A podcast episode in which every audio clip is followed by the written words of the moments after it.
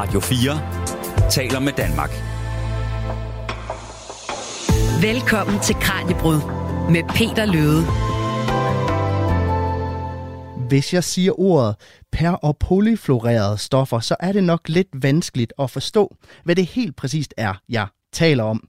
Men det kan være, at det ringer en klokke hos dig derude, hvis jeg bruger det lidt mere mundrette og almen kendte navn, PFAS. De her fluorstoffer, eller evighedsstoffer, som man også kalder dem, de har nemlig været genstand for en række skandaler de seneste år. Blandt andet så fandt man jo i 2021 øde mængder PFAS i kvæg, der havde græsset på et område for en tidligere brandskole ved Korsør. Og det var altså ikke i småtingsafdelingen det her, fordi mængden af PFAS i det her køer lå altså 176 gange over den tilladte grænseværdi.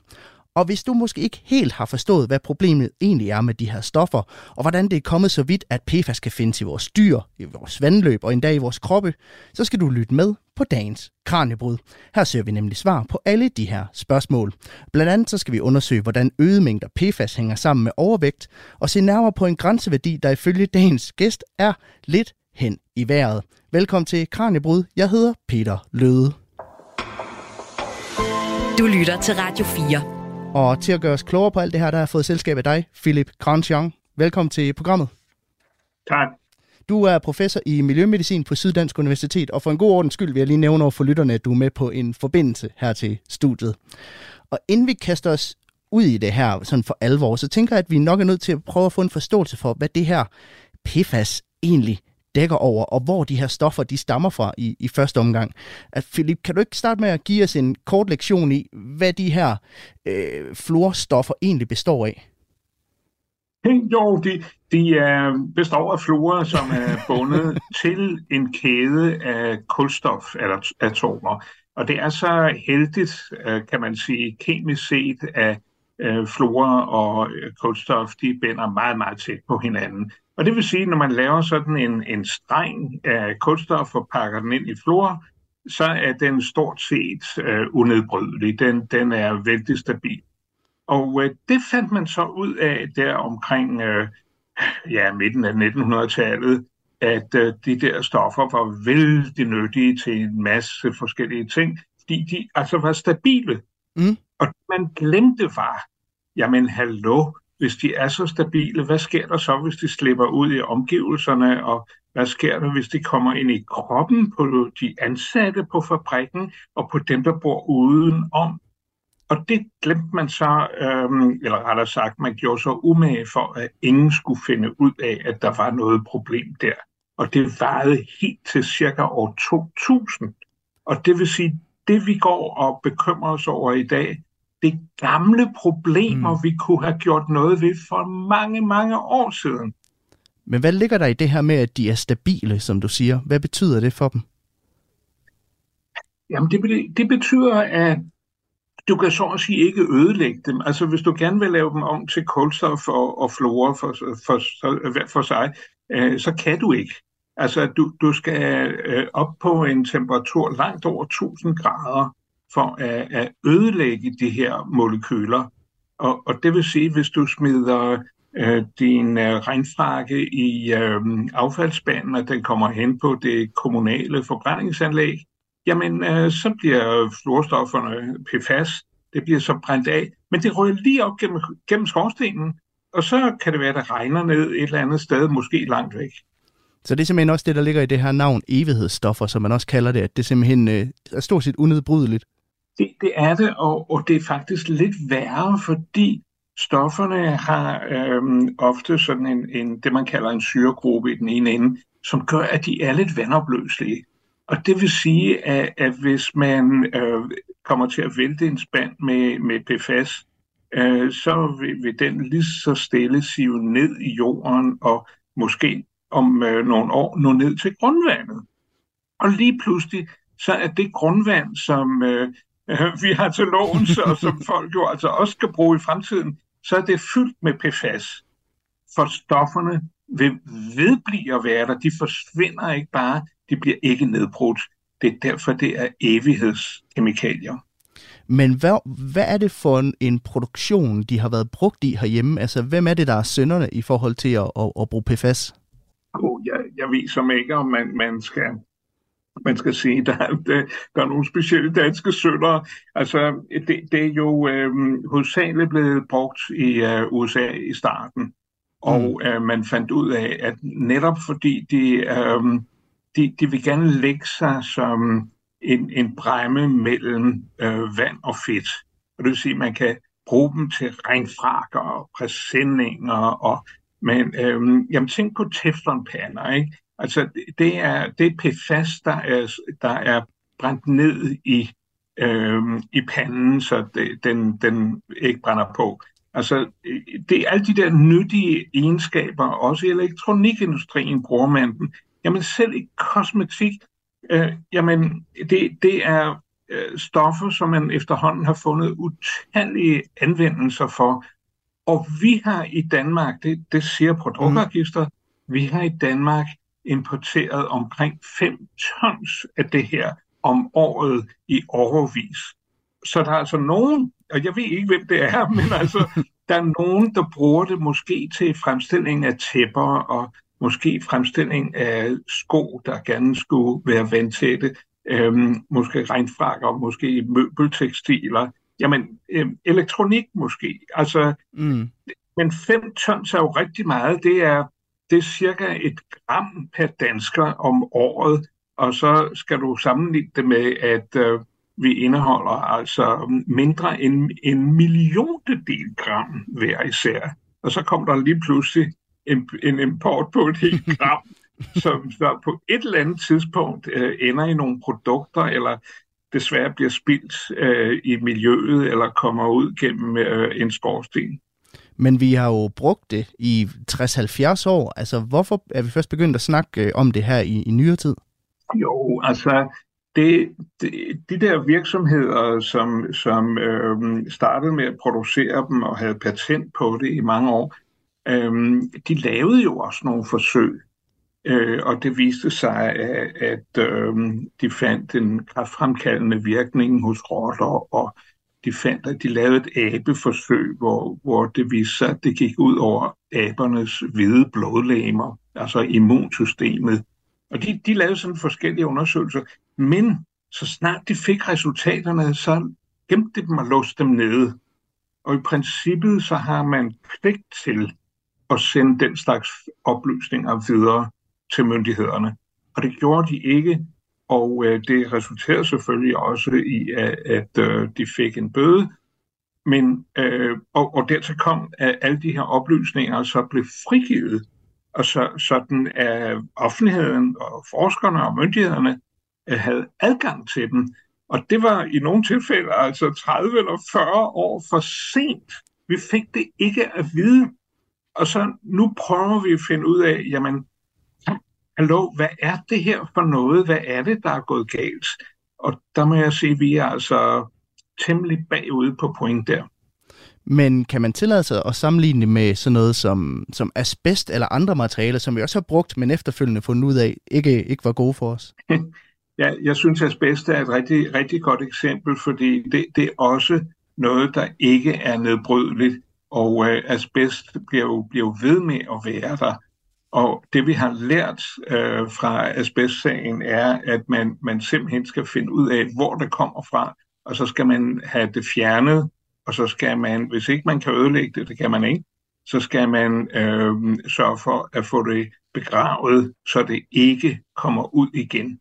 Og man må, man må, gøre, det, man må gøre det sammen med, med PFAS, for, fordi vi, vi kan ikke sende alt den forurenede jord, øh, øh, og hvad det nu ellers er, til, til Nyborg, hvor det, jeg tror, det er det eneste sted i, i Danmark, hvor man kan forbrænde den slags affald ved en meget høj temperatur. Det, det vi taler om, det er garanteret noget med tonsvis øh, af jord og øh, øh, gamle lossepladser, ikke? øh, som, som øh, stadig indeholder PFAS og som øh, forurener grundvandet eller kan gøre det i fremtiden. Og senere i programmet, der tænker jeg, at vi skal tale en lille smule mere om, hvordan vi kan bekæmpe de her evighedsstoffer, som man jo altså også kalder PFAS. Men først så tænker jeg, at vi skal dykke lidt ned i et konkret eksempel på, hvordan PFAS påvirker os som mennesker. Du lytter til Kranjebrud på Radio 4. For Philippe Grandjean, du er jo en af dem herhjemme, der har undersøgt PFAS aller allergrundigst. Hvor meget er der generelt forsket i konsekvenserne af PFAS herhjemme? Altså, jeg kom lidt sent i gang, og det, det var først, da øh, jeg så et øh, øh dyrforsøg med, med øh, mus øh, omkring øh, for 15 år siden cirka, øh, at øh, mus, der var blevet øh, smittet med en, en farlig øh, mikroorganisme, øh, de overlevede sagtens den infektion, men mindre at de havde været udsat for øh, PFAS øh, så døde de. Og det vil sige, at øh, de ikke havde hvide blodlegemer nok øh, og ikke immunfunktioner øh, nok til at bekæmpe infektionen, som, som altså de raske mus, øh, dem der ikke havde været udsat for, for PFAS, kunne. Og, og så tænkte jeg, jamen, det kan jo være, at det også gælder mennesker, det der, fordi vores immunsystem er altså ikke så forskelligt fra øh, de hvide blodlegemer hos øh, en mus eller en rotte. Så øh, vi, vi undersøgte på børn, øh, som havde fået deres vante øh, børnevacciner, øh, om de så også producerede de antistoffer mod stivkrampe og øh, difteri og hvad det nu var. Øh, og der kunne vi se, at øh, dem, de børn, der havde dobbelt så meget som dem, der havde mindst, de havde kun halvt så meget antistof. Det vil sige, at de har reageret halvt så godt, og dem, der havde dobbelt så meget igen, de var helt nede på den fjerde Og så blev der flere og flere børn, som på trods af, at de på det tidspunkt som femårige havde fået fire vaccinationer, der, der var flere og flere børn, der slet ikke havde nogen antistoffer. Og det, det er simpelthen, det, det er jo katastrofalt. Jamen, vi går ind for at beskytte børn mod farlige sygdomme, øh, og også voksne, mm. øh, ved hjælp af vaccinationer. Og hvis der så kommer sådan et fremmed stof, der, der forhindrer os i at reagere på vaccinationen, sådan at vi er beskyttet, jamen, øh, det, det er jo en bombe under forebyggelsen. Og noget af det, som I også har undersøgt øh, og for nylig gjort, det er et studie, der peger på, at der også er en sammenhæng mellem overvægt og så store mængder PFAS i, i kroppen. Kan du prøve at forklare lidt om, hvordan I har I undersøgt det? Jo, altså vi, vi, vi har jo i, i starten kigget vi på, hvordan det gik børn, som var født med PFAS, øh, som de havde arvet fra moren. Og øh, der kunne vi se, at øh, der var altså en tendens til, at de blev lidt tykkere, og de havde dårligere knogler, og øh, de, de blev ikke så høje, men de blev tykke. Øh, og så tænkte vi, jamen der er nok også noget med, med de voksne så. Og øh, hos de voksne ser man øh, blandt andet, at de har forhøjet kolesterol. Og det er jo ikke så godt, fordi hvis man har forhøjet kolesterol, så, så er der altså en øget risiko for hjertekarsygdomme. Men så fandt vi sammen med øh, en, en kollega, øh, professor Arne Astrup, som øh, havde stået for en, en stor europæisk undersøgelse øh, i otte lande af overvægtige voksne, som øh, først lige skulle tage sig nogle kilo, øh, og så blev de sat på øh, fem forskellige slags kost øh, med, med meget øh, stivelse eller lidt stivelse og protein og, og, og fedt osv. Og, så videre. og, øh, øh, og forsøget viste, at man altså godt kunne spise en masse protein og så holde vægten lidt nede. Så det, det var jo et vældig godt forsøg. Vi fik lov til at måle PFAS i blodprøverne fra starten. Mm. Og så kunne vi se, at uh, lige meget hvad, hvad folk spiste, uh, så tog de på, uh, hvis de havde meget PFAS i deres blodprøve. Hvis ikke de havde noget særligt uh, PFAS, jamen uh, så kunne de godt holde vægten nede. Og øh, det viser sig, at det, det stemte fuldstændig overens med øh, undersøgelser i udlandet, hvis man ligesom stykkede dem sammen. Så, men vores undersøgelse med, med Arne, Arne Astrup, den, den undersøgelse var jo simpelthen øh, det, man kalder øh, et lodtrækningsforsøg. Øh, og det vil sige, at det var fuldstændig tilfældigt, om folk spiste den ene diæt eller den anden diæt, og hvor meget det lige præcis vejede, om det var mænd eller kvinder. Og vi kunne se, at det her med, at PFAS medførte, at de tog Ja, altså dem, der havde øh, den, den højeste PFAS, de tog mindst 5 kilo mere på, end dem, der havde mindst. Altså det, og 5 kilo på et år, det er altså meget. Mm. Og, og der må jeg sige, det, det, det er ikke noget, de bare spiste sig til. Jo, det kan godt være, at de spiste, men det var ikke kostens skyld. Det var simpelthen, fordi de, de havde i ja, øh, tilværelsens forløb, øh, indtil de startede i forsøget, så havde de altså ophobet de her evighedskemikalier i kroppen, som på en eller anden måde påvirkede deres lever og deres stofskifte, sådan at de ikke kunne forbrænde kalorier øh, så godt, og de oplagrede mere energi som fedt. Og det øh, passer jo udmærket sammen med, at vi ser, at der er mere overvægt i samfundet, og tidsforløbet stemmer også overens. Det er, når, når vi er blevet tykkere og federe, så er det jo altså ikke kun fordi, vi, vi spiser den forkerte kost, og vi ikke motionerer så meget, øh, for det kan nemlig ikke forklare det hele. Så det er meget sandsynligt, at PFAS og måske nogle andre tilsvarende kemiske stoffer spiller en rolle for, at vi har lidt svært ved at holde vægten. Så det er simpelthen, altså, øh, det, det ændrer vores opfattelse af overvægt og, og, og fedme i en eller anden grad. Ja, det kan man sige. Altså, det, i, i virkeligheden er der både øh, godt nyt og dårligt nyt. Det, det er dårligt nyt, fordi det er altså øh, noget, som er svært at kontrollere, det der øh, med PFAS, at man får forurening i sig.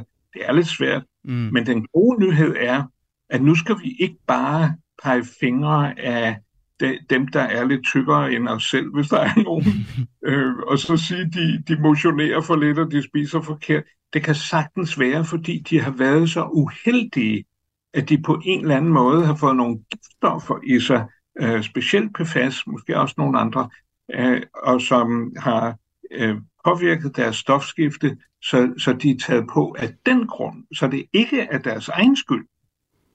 Men har man nogen teori om, hvorfor PFAS har den her effekt på os? Altså, hvad er det med de her stoffer, der gør det sværere for os at holde vægten, eller gør det sværere for os at danne de her antistoffer, som vi så tidligere? Det, der, er mange, der er mange teorier, fordi der, der er efterhånden i løbet af de sidste 20 år, er der, er der lavet rigtig mange dyreforsøg. Så, så vi ved, at, at øh, PFAS øh, kan påvirke vores stofskifte. Det giver forhøjet kolesterol, øh, og vi, vi ved, at øh, for eksempel øh, når, når man sover, så øh, øh, kører stofskiftet jo alligevel det, man kalder hvilestofskiftet. Og der kan man se, at dem, der har rigtig meget PFAS i kroppen, de, de sænker deres stofskifte til næsten ingenting, mens øh, dem, der har, um, ikke har så meget PFAS i kroppen, øh, de brænder stadigvæk kalorier af, selvom de sover. Og, og det må man jo sige, at det, det er bedre at brænde dem af, mens man sover, end at tage på i vægt. Så, så der er simpelthen der, der er en række for, øh, mekanismer, der er en række effekter, som vi kender fra uh, dyreforsøg, der har noget at gøre med enzymer og øh, stofskifteprocesser. Og, og hvad der lige præcis hos den enkelte person er det mest afgørende, det, det, det ved man jo ikke rigtigt. Men, men det her er i hvert fald noget, vi også kender fra dyreforsøg. Men nu nævnte du også før, at det jo er, det er arveligt. Man kan arve det fra sin, øh, fra sin mor. Altså, vil det her være noget, der kommer til at påvirke de kommende generationer også, eller vil vi se, at effekten bliver mindre, tror du? Ja, det, det, det er svært at sige, men, men øh, jeg kan sige så meget som, at øh, når vi kigger på for eksempel øh, omsætningen af sukker i kroppen, øh, så er der en, en tendens til, at dem, der har mere PFAS i kroppen, øh, de begynder også så småt at udvikle sukkersyge. Og øh, det er klart, det, man kan også være genetisk øh, disponeret, altså man kan have en arvelig tendens til at udvikle sukkersyge, og der kan vi se, at både arv og PFAS spiller sammen, sådan at virkningen af PFAS er større, hvis man har en, en, øh, et familiemedlem, der i forvejen øh, har udviklet øh, diabetes. Men der er også mere i det, og det er, at nogle af de her stoffer måske kan påvirke vores arveanlæg. Og, og det er ikke i form af mutationer, men, men det er simpelthen en, en, øhm, en, en kemisk ændring af vores øh, kromosomer, og det kan faktisk gå i arv, sådan at, at med, øh, jeg er ikke sikker på, om, det, om forsøget er lavet med PFAS, men, men det er lavet med et lignende stof, hvor man så kunne se, at øh, overvægt øh, ganske rigtigt øh, blev fundet hos det barn, der havde, eller den rotteunge, der havde været udsat som foster gennem moren, men det fandtes også i fjerde generation ned. Så rotteungens øh, ungers unger blev, be påvirket øh, af den der øh, kemiske eksponering, der altså åbenbart havde lavet en, en mindre ændring i arveanlægget. Og, og det er et meget alvorligt, synes jeg, og trist perspektiv. Og øh, du er ikke den eneste, der bekymrer dig en lille smule over det her, øh, Philip. Øh, fordi det gør forbrugerne i den grad også.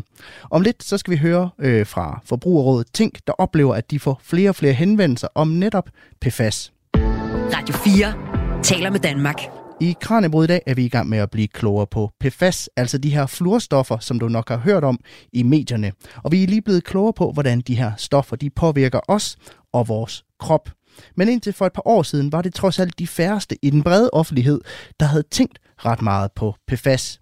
Men det ændrede en kendt sag for Korsør på, og nu er PFAS rykket meget langt frem i mange danskers bevidsthed. Claus Jørgensen er ansat som projektchef ved Forbrugerrådet Tænk, hvor han har ansvar for organisationens arbejde med kemiske stoffer. Og han fortæller, at forbrugerne er markant mere interesseret i PFAS end tidligere. I Forbrugerrådet Tænk, der har vi i mange år haft fokus på de her stoffer. Dengang kaldte vi dem fluorstoffer, øh, men her over sommeren sidste år, der øh, steg interessen fra andre medier, og lige pludselig begyndte man at bruge den her fællesbetegnelse PFAS. Og det er noget, som folk kan huske. Og så kom der over de her skandaler, der har været, og de kom frem i medierne, og det har gjort, at forbrugerne de vil meget gerne vide, hvordan de kan undgå de her stoffer. Hvor øh, finder de dem henne, og de bliver overrasket over, at øh, det faktisk er i for eksempel deres øh, kosmetik og personlig pleje. Så øh, det skriver de til os og spørger om, og de ringer til os, øh, og de er også inde på vores sociale medier, hvor de øh, meget gerne vil vide, hvordan de kan undgå de her stoffer. Er det særligt PFAS i øjeblikket blandt de kemiske stoffer, der er interessant? Ja, det er der ingen tvivl om. Det har selvfølgelig også noget at gøre med, at vi øh, i Forbruger Tænk havde fokus på det i efteråret, hvor vi øh, lavede en underskriftsindsamling, hvor vi gerne vil have, at forbrugerne bakket op ved at skrive under mod et forbud mod at bruge PFAS i øh, forbrugerprodukter. Og det var der faktisk næsten 80.000, der gjorde. Og det, de underskrifter var vi så inde og afleveret hos Miljøministeren, som så trådte lidt vandet og øh, siger, at han arbejder meget hårdt på at gøre det på EU-plan, og så vil han måske kigge nærmere på, om man kan forbyde nogle bestemte forbrugerprodukter, og lige nu kigger han på tekstiler, så det håber vi selvfølgelig, at han får held med. Hvad spørger forbrugerne om, når de øh, henvender sig til jer? Jamen, øh, typisk er den, den henvendelse, vi får for eksempel på de sociale medier, det er jo forarvelsen over, at man overhovedet bruger de her stoffer. Så de siger, hvorfor er det egentlig tilladt at bruge dem? Og det, øh, det må vi jo bare sige, at jamen, sådan som lovgivningen er nu, så er det altså tilladt at bruge de her PFAS-stoffer. Øh, og så spørger de jo ellers om, hvor er det, at de her stoffer er henne? Øh, findes de i den her bestemte creme, de bruger? Øh, findes det i deres stegepande? Findes det i deres toaster osv.? Øh, hvad for nogle andre betegnelser er der, og, og hvordan kan de så øh, undgå dem? Og der, der prøver vi så at komme med en masse gode råd til dem. Er der nogle generelle råd til, hvordan man kan øh, begrænse brugen af PFAS som forbruger? Ja, det er jo, det er jo svært, fordi at det, man skal ikke deklarere med, at man bruger dem. Så derfor så kan man ikke se på produkterne, om de er i. Øh, det kan man i princippet faktisk godt i kosmetik og personlig pleje, fordi der, de skal være deklareret, men de dækker sig typisk under nogle skæve kemiske navne, øh, som typisk indeholder ordet fluor på en eller anden måde. Så det er rigtig svært. Men det, man kan gøre som forbruger, og når man kigger efter personlig pleje, det er at bruge øh, vores... Øh, vi har lavet en app, der hedder Kemilupen, hvor man kan, kan scanne øh, stregkoden, og så får man simpelthen en vurdering af produktet A, B eller C, alt efter hvad noget kemi der er i. Og hvis man tager øh, de A-mærkede A-kolbe-produkterne, så er der ikke nogen fluorstoffer i. Så det, det, det, hvad kan man sige, det er en nem måde at gøre det på. Så har vi også udviklet en anden app, der hedder Tjekkemien, og den kan man så bruge til at spørge ind til virksomhederne, om der bliver brugt nogle bestemte fluorstoffer. Desværre ikke alle fluorstoffer, for det er der ikke krav om, men det er i hvert fald en anden måde, man kan, kan bede om at få at vide, om der er fluorstoffer i ens produkter. Og så er der, altså vi har øh, en række andre gode råd, øh, blandt andet skal man gøre mere rent, fordi så får man ligesom, hvad kan man sige, støvsuget op, hvis det ligger i, i støv og så videre rundt omkring i huset. Øh, man skal kigge på imponering, der kan faktisk være nogen, som øh, ligefrem reklamerer med, at de bruger øh, fluorstoffer i deres øh, imprimeringsspray. Øh, man kan kigge efter stegepander, hvor der står PFAS-fri. Der er nogen, der begynder at anvende øh, betegnelser, hvor de skriver PFAS-fri. Dem kan man så også gå efter, hvis det er. Og så ellers så skal man selvfølgelig spørge øh, i butikken, øh, så forhåbentlig kan de svare på det også der. Har I nogen fornemmelse af, om producenterne, nu siger du, at det her med, med, med stegepanderne, de kan nu få som, som PFAS-fri, men er det sådan generelt, at producenterne også bliver ekstra opmærksomme på det, og måske kan bruge det som, ja, som en salgsvare? Jeg tror, at der er ved at komme en, en, en god opmærksomhed omkring det fra dem, der bruger stofferne. Det er en stofgruppe, som har været brugt i rigtig mange år, og som der har været stor øh, debat omkring, også i mange år. Og man kan sige, at det, der er sket, det er jo, at lige pludselig er det blevet øh, rigtig kendt, at de her stoffer er over det hele, og vi har jo set de her skandaler med køer, der græsser og lige pludselig har PFAS i store mængder i deres, øh, deres kropper, i deres kød, som vi som, som mennesker spiser. Og den her opmærksomhed har gjort, at både dem, der producerer stofferne, de begynder at sige, ah, at dem vi vil holde op med, øh, og så dem, der anvender stofferne i deres produkter, er også begyndt at kigge på alternativer. Øh, og det, der er sket jo politisk, det er jo, at man prøver fra EU's side at lave et generelt forbud med nogle enkelte undtagelser. Øh, og det støtter vi varmt op omkring her i forbruget ting. Men udfordringen er, at det tager lang tid. Der kan gå 5, 6, 7, 10 år endda. Og det, der også er, er udfordringen, det er, at når der så kommer høringer fra, fra producenter og interesser osv., så, videre, så, så den stramme kurs, der er lagt op til nu, den kan godt blive svækket. Men vores holdning øh, er klart, at det skal, det skal forbydes, og jeg tror også, at øh, mange virksomheder efterhånden begynder at sige, okay, vi må prøve at finde et alternativ, og vi kan se også, at der er alternativer, når vi, når vi faktisk tester produkter. Fortalte Claus Jørgensen til min kollega Kasper Fris. Og Philip, nu fortalte Claus Jørgensen jo her, at forbrugerne jo er forarvet over, at man stadigvæk bruger PFAS i rigtig, rigtig mange produkter. Altså, bør vi være forarvet over, at vi stadigvæk øh, bruger PFAS i, i alt fra makeup til, øh, til, til fødevare? Jamen, jeg deler farvelsen, øh, og jeg vil også sige, at Claus Jørgensen og, og øh, Forbrugerrådet ting, de, de har gjort en kæmpe indsats for at levere en solid information på det her øh, noget tekniske øh, område. Øh, og øh, jeg vil sige, at forbrugerne er lidt fortabt, fordi af de grunde, som Claus Jørgensen beskrev, men man kan altså gøre det, når man køber regnfrakke eller når man køber øh, joggingbukser til sit barn, eller øh, sko, hvad det nu er, at man spørger i forretningen, jamen, øh, at det her behandlet, øh, så det bliver vandskyende øh, med øh, PFAS. Og hvis ikke forretningen kan skaffe oplysningen, så, så siger man, når man, så går jeg bare et andet sted hen. Og, og øh, der ved man jo, at forbrugerne øh, faktisk har en, en øh, vis magt, fordi der, der er kendte tilfælde, hvor det har det er kommet til forbrugernes kundskab, at øh, sådan noget som babyflasker har indeholdt nogle tilsætningsstoffer til plastikken, øh, som kunne være skadelige.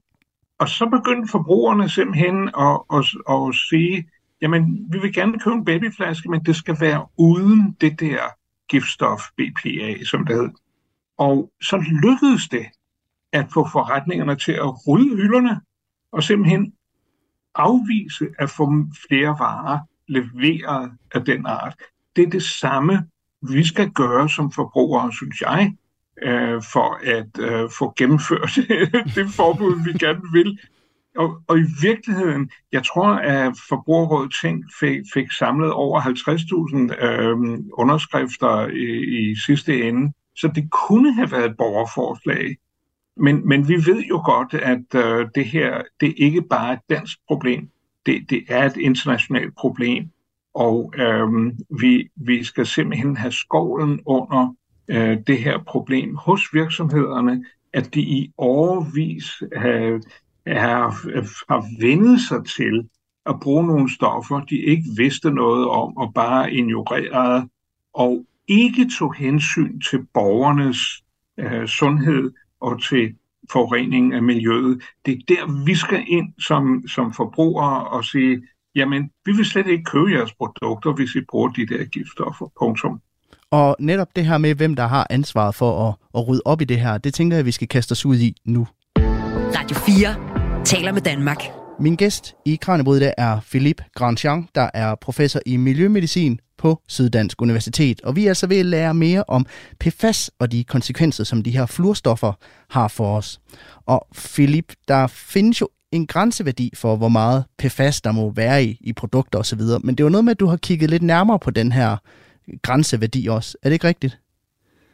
Jo, altså jeg har, jeg har hjulpet øhm, øh, med at, at, at lave grænseværdier, fordi vi, vi har på SDO har vi øh, forsket i det her i, i en øh, 12-15 år.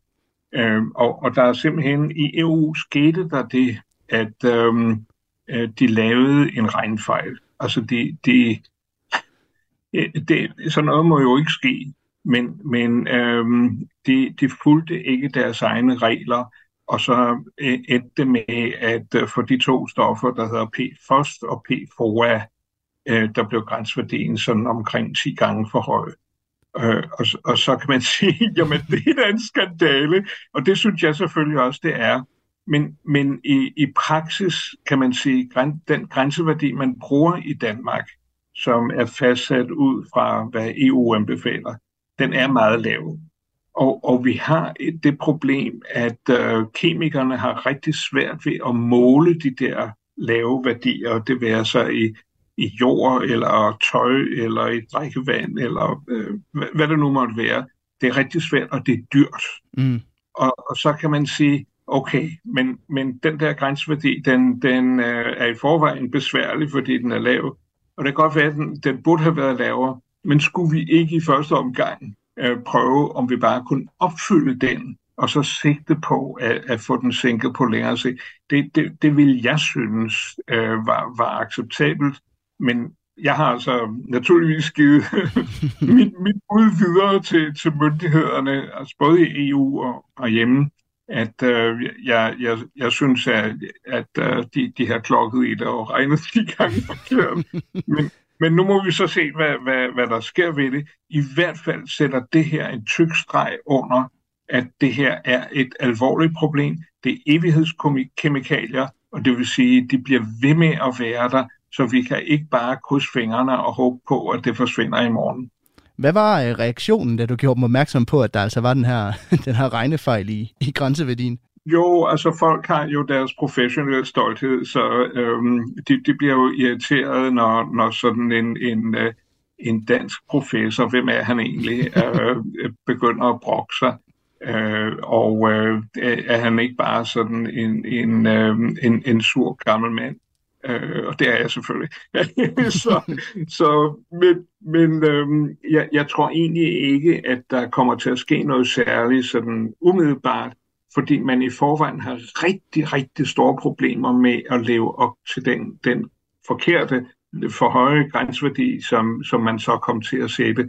Og så tror jeg, at de, de vil se på det igen øh, på, på et senere tidspunkt, når vi har nået lidt videre. Men det kan være, at vi lige skal dykke ned i den her grænseværdi. Altså, hvad er det, den præcis skal regulere, og hvornår bliver den indført i første omgang? Ja, det, den blev indført i, i øh, 2020, eller det, det er jo sådan en anbefaling øh, fra EU, som medlemslandene så, så øh, skal følge op på. Øhm, og øh, det, det, det man gjorde var øh, for så vidt meget klogt, og, og øhm, øh, jeg var med til at, at fastlægge den strategi. Det, det er, at man siger, at alle skal beskyttes mod det her, men, men de mest sårbare, det er de små den næste generation. Det vil sige, det er fosteret og de nyfødte. Det er dem, vi især skal beskytte.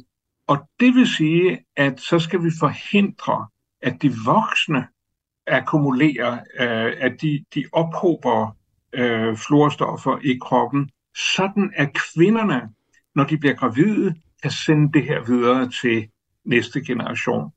Og øh, det, det triste er, at stofferne går over moderkagen, så de, moren deler øh, de stoffer, der kommer rundt i hendes blodforsyning. Hun deler dem med sit barn, men endnu værre, de går også over i modermælken. Og så har man simpelthen regnet på, jamen, hvis nu, at vi skal holde et barn øh, så langt nede i PFAS, at der ikke sker skader på sundheden, og her er det først og fremmest immunsystemet, det er de hvide blodlegemer.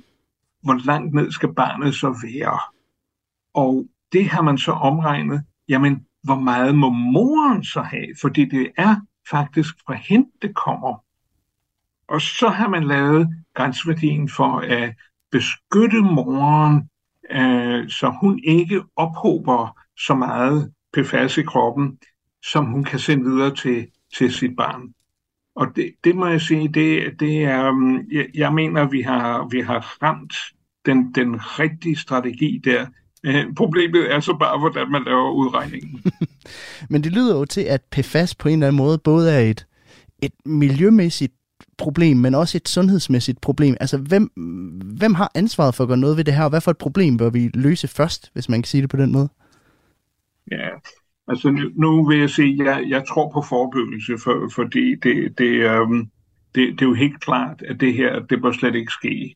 Men, men vi er i en lidt omvendt situation, fordi de her stoffer har været i Danmark i og 50, 60, 70 år, øh, og vi er kommet meget sent på banen, så vi har rent faktisk en øh, sundhedsfaglig problematik. Og i starten så, så bliver det sagt fra myndighederne, at hvis nogen var nervøs for det her, skulle de bare gå til deres læge. Og, og lægerne synes, det var da noget mærkeligt noget, og, og ulejligt også med, hvad pokker skal vi gøre? Men, men der er rent faktisk øhm, øh, anbefalinger, specielt for USA, øh, hvad, hvad man kan gøre øh, som læge, hvad man kan råde sin patient til, og hvad, hvad patienterne selv kan, kan læse på. Øh, så der er et udgangspunkt. Men der har de danske sundhedsmyndigheder med, og det, det er måske også fordi øh, sundhedsvæsenet er, er belastet i Danmark. Det, det, der, der er nogle problemer mm. af forskellige og, og derfor har man så i Sundhedsstyrelsen sagt, jamen det er slet ikke bevist, at øh, fluorstoffer er så farlige. Øh, det, er, det er noget, der øh, kan kaldes for korrelationer, det vil sige, at dem, der tager mest på, de har så også mest PFAS i kroppen. Men det er jo ikke et bevis for, at det er PFAS, der er skyld i det. og det, øh, jamen, det er fint nok, det, det, det kan man da godt hævde. Men jeg lige vil sige, hvordan skal man så bevise, at noget som helst er farligt? Øh, skal, man, skal man begynde at fodre øh, børn og voksne med, med de her stoffer for at se, hvem der bliver tykkest? Jamen, øh, sådan gør vi ikke. Altså, øh, vi, vi er nødt til at, at handle, og så kan man have, kalde det for forsigtighedsprincip, eller hvad man vil, men vi, vi er da nødt til at, at, at sørge for ikke at udsætte os selv og vores medborgere for øh, giftstoffer, som på en eller anden måde kan, kan skade vores helbred. Så der er sådan ligesom et, et, øh, der er et, et skisma her, hvor øh, sundhedsmyndighederne er, er bekymrede over at skulle påtage sig lige pludselig øh, det her øh, problem, og hvor miljømyndighederne samtidig siger, jamen vi har det endnu sværere, fordi der er PFAS overalt i Danmark, og vi kan ikke bare øh, fjerne alt græsset ved vestkysten, eller vi kan ikke bare øh, pumpe øh, al øh, grundvandet øh, ud i Vesterhavet, eller hvad man nu mhm. kunne finde på for dramatiske løsninger. Altså, vi, vi har et problem, der er PFAS rigtig mange steder, og nu skal vi finde frem til en konstruktiv måde at håndtere det på. Vi kan ikke fjerne det alt sammen, men vi kan fjerne det der, hvor det er værst. Og lige præcis det her med, hvordan vi kan fjerne eller bekæmpe PFAS, det tænker jeg, at vi øh, skal tale lidt om nu.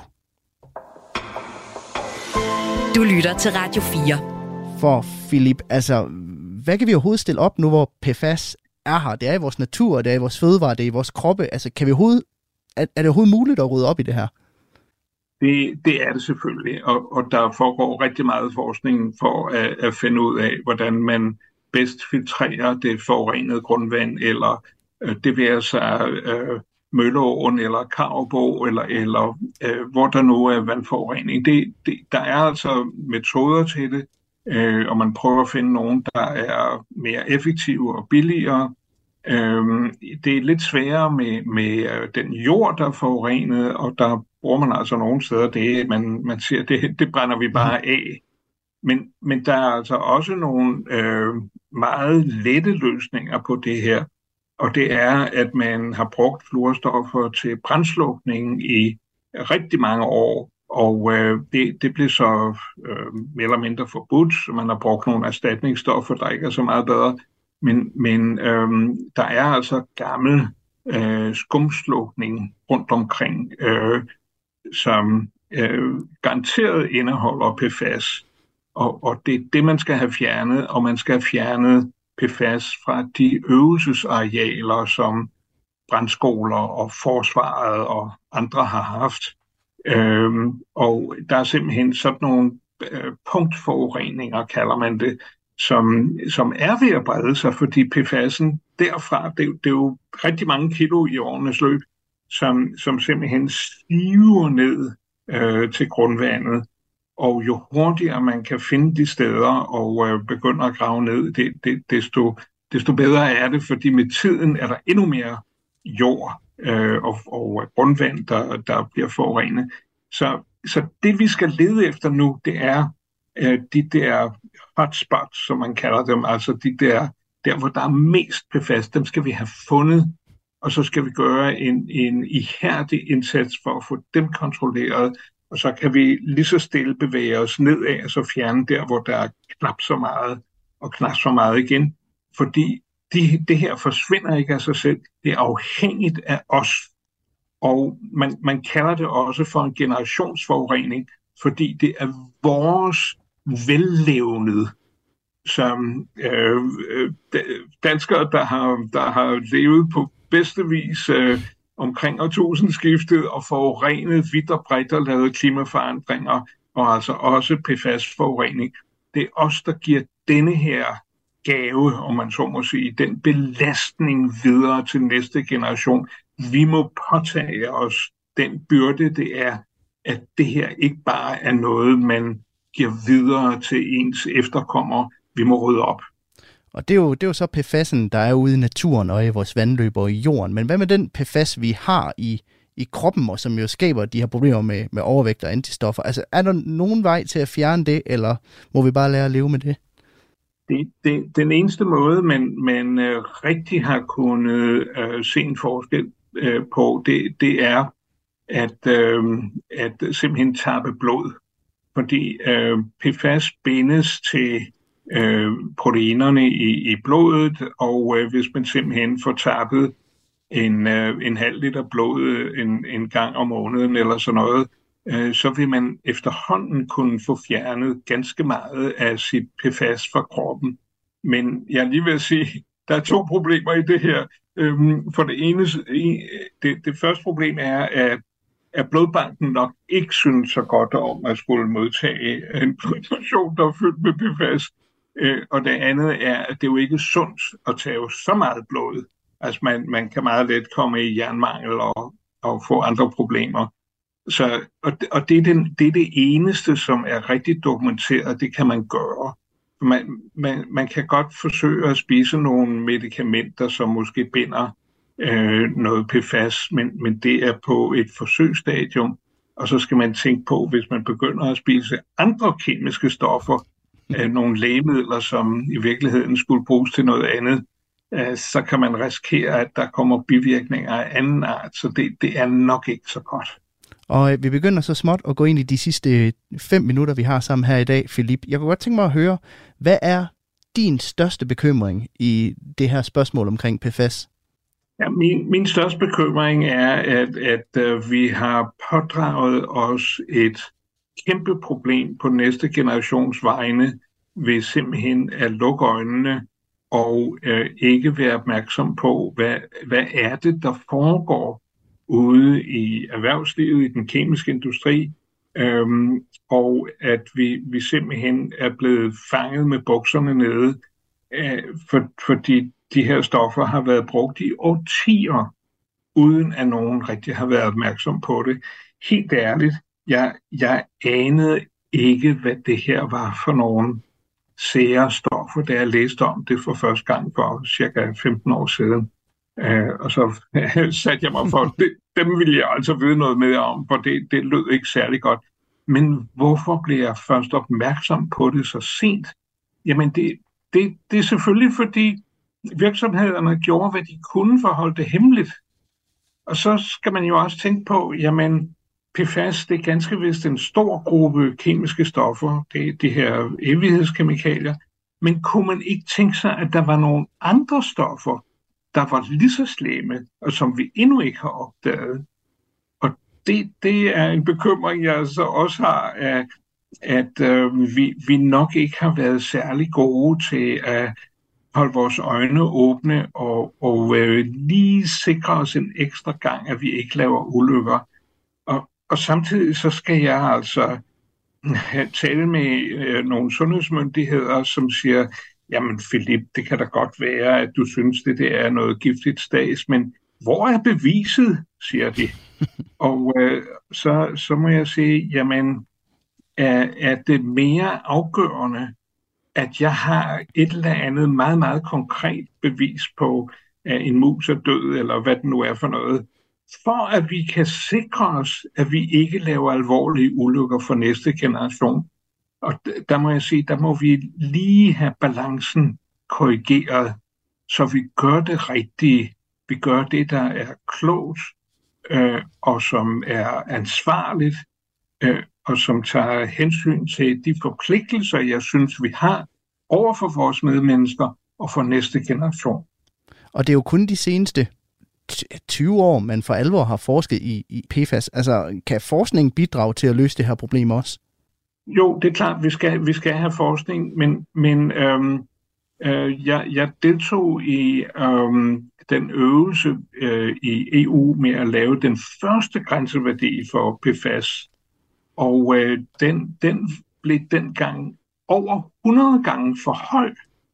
Og, og det vil sige, at, at det gjorde man jo ud fra den forskning, man havde på det der tidspunkt. Og efterhånden, som man forskede mere og mere, så blev stofferne værre og værre. Det vil sige, at vi, vi fandt jo altså skadevirkninger ved lavere niveauer. Og, og det er derfor, at, at jeg nok må indrømme, at forskning er utrolig vigtig, men vi skal ikke være naive og tro, at øh, det, som forskningen lige præcis siger, er hele sandheden. Fordi der kan sagtens gemme sig en sandhed, som er mere ubehagelig mellem de der forløbige data, som, som vi måske har på et, et tidligt tidspunkt. Det er vi nødt til at tage hensyn til. Og Philip øh, uh, Grandjean, vi begynder så småt og skal til at runde vores snak af, men jeg vil gerne høre det her til sidst, hvis vi skal kode det, hele programmet her ned til en pointe, som lytterne skal sende til sted med. Hvad synes du så er vigtigst, at de tager med herfra? Ja, jeg synes, det er vigtigt, at, at vi, vi alle sammen er opmærksomme på, at øh, vi er udsat til daglig for forskellige risici. Nogle ting skyldes de vaner og uvaner, vi har. Men der er altså også andet, som, som skyldes omstændigheder i vores tilværelse. Og der er det vigtigt, at vi selv forsøger at tage et medansvar og det medansvar kan være i form af, at vi siger, når vi køber en øh, ny regnfrakke, at det skal være en, der ikke er imprægneret med giftstoffer. Hvis den er imprægneret med bivoks, så er det helt fint, men vi vil altså ikke have det der, det der stas. Og så kan man jo også som, som forbruger medvirke øh, sammen med, med sine medmennesker øh, ved at støtte Forbrugerrådet Tænk og og øh, være med til at øh, stille krav øh, til politikere og andre, at øh, vi vil altså have rent drikkevand. Øh, og på den måde, så, så synes jeg, at, at øh, vi måske bedre kan tage hånd om ikke bare vores egne vaner og uvaner, men også om de levevilkår, de omstændigheder, vi, vi har, og det, den, de risici, der måtte være for at vi selv og andre bliver udsat for ubehagelige risici. Og Philip Grandjean, professor i Miljømedicin på Syddansk Universitet. Tak fordi du har lyst til at gøre mig og lytterne klogere på PFAS her i, her i dag. Tak fordi jeg måtte være med. Radio 4 taler med Danmark. Det blev det, vi nåede i denne udgave af Kranjebrud her på Radio 4. Husk, at vi sender alle hverdage mellem 12.10 og kl. 13 her på kanalen. Du kan selvfølgelig også finde alle de tidligere programmer som podcast i Radio 4's app, som du kan hente der, hvor du normalvis henter apps. Ellers er der kun at sige, at det var Kranjebrud for denne omgang. Tusind tak, fordi du lyttede med. Om lidt så tager nyhederne over her på Radio 4. Jeg hedder Peter Løde, og Kranjebrud er produceret af produktionsselskabet Videnslyd. Tak for i dag. Du har lyttet til en podcast fra Radio 4. Find flere episoder i vores app, eller der, hvor du lytter til podcast. Radio 4 taler med Danmark.